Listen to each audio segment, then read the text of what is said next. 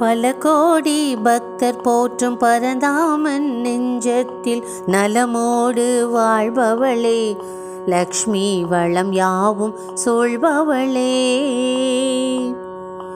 பல கோடி பக்தர் போற்றும் பரந்தாமன் நெஞ்சத்தில் நலமோடு வாழ்பவளே, லக்ஷ்மி வளம் யாவும் சூழ்பவளே.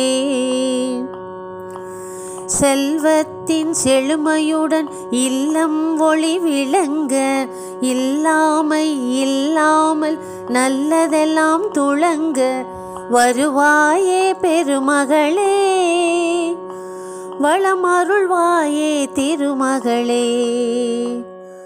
பல கோடி பக்தர் போற்றும் பரந்தாமன் நெஞ்சத்தில் நலமோடு வாழ்பவளே, லக்ஷ்மி வளம் யாவும் சூழ்பவளே, லக்ஷ்மி வளம் யாவும் சூழ்பவளே.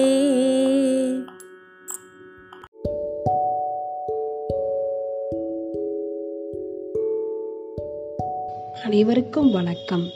சரியான குறிக்கோள் மற்றும் நேரத்தை திட்டமிடும் திறனும் இருந்தால் நீங்கள் எதிலும் வெற்றி பெறலாம் என்பதை உணர்த்த ஒரு சிறிய கதை.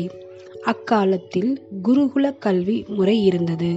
குரு ஒருவர் தன் சீடர்கள் நான்கு பேரிடம் ஒரு சிறிய தேர்வு ஒன்றை நடத்தினார்.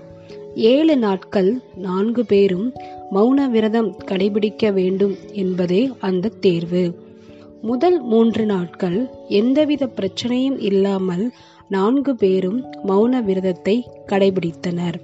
நான்காம் நாள் இரவு முதல் சீடன் இரவு தூங்கச் செல்லும் முன் விளக்கை அணைக்க மறந்துவிட்டேன் என்று கூறினான்.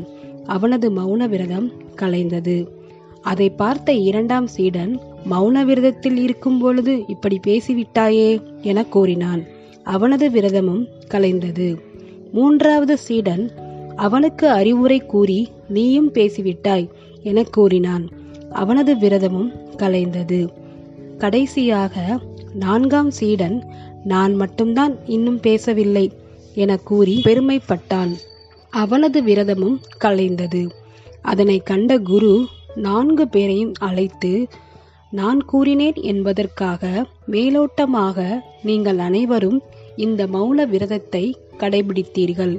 தோல்வி அடையக்கூடாது என்ற பயத்துடன் இருப்பதை விட நிச்சயம் வெற்றி பெறுவோம் என்ற நம்பிக்கையுடன் குறிக்கோளில் உறுதியாக இருந்தால் உங்கள் முன்னேற்றத்திற்கு ஒருபோதும் தடை இருக்காது என அறிவுரை கூறினார்.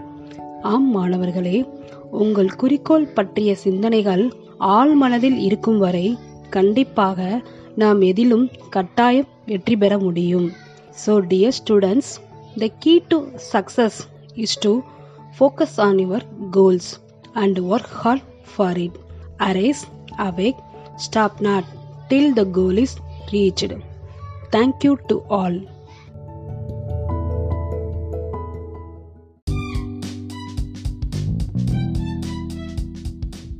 வணக்கம்.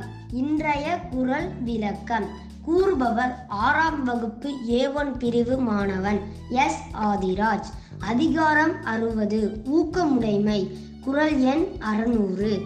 உரமொருவருக்கு உள்ள வெறுக்கை அஃதில்லார் மரமக்களாதலே வேறு. உரமொருவருக்கு உள்ள வெறுக்கை அஃதில்லார் மரமக்களாதலே வேறு. விளக்கம்: ஊக்கமுடைமையே ஒருவருக்குரிய செல்வமாகும். அவ்வூக்கம் இல்லாதவர் மரமேயாவார். வடிவால் மக்களை போல் இருத்தலே வேறுபாடாகும். நன்றி.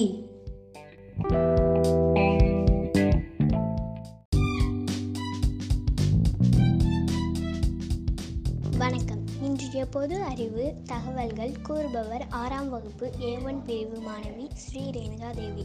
அனைத்து மகளிர் ரயில் நிலையம் உள்ள இடம் மும்பை. அனைத்து மகளிர் ரயில் நிலையம் உள்ள இடம் மும்பை. முதலில் புத்தகம் அச்சடித்த நாடு சீனா. முதலில் புத்தகம் அச்சடித்த நாடு சீனா. நன்றி.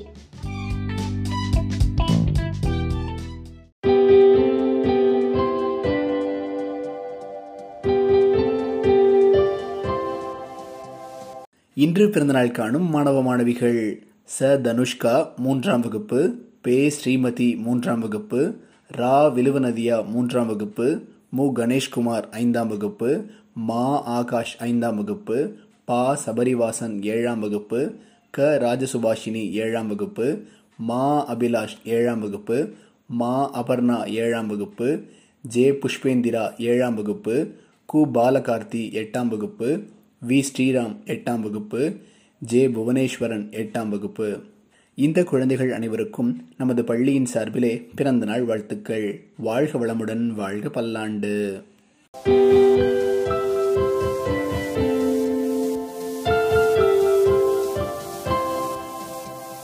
நல்லது நடக்கட்டும், நானிலம் சிறக்கட்டும். நாளை வேறொரு தொகுப்போடு சந்திப்போம். நன்றி.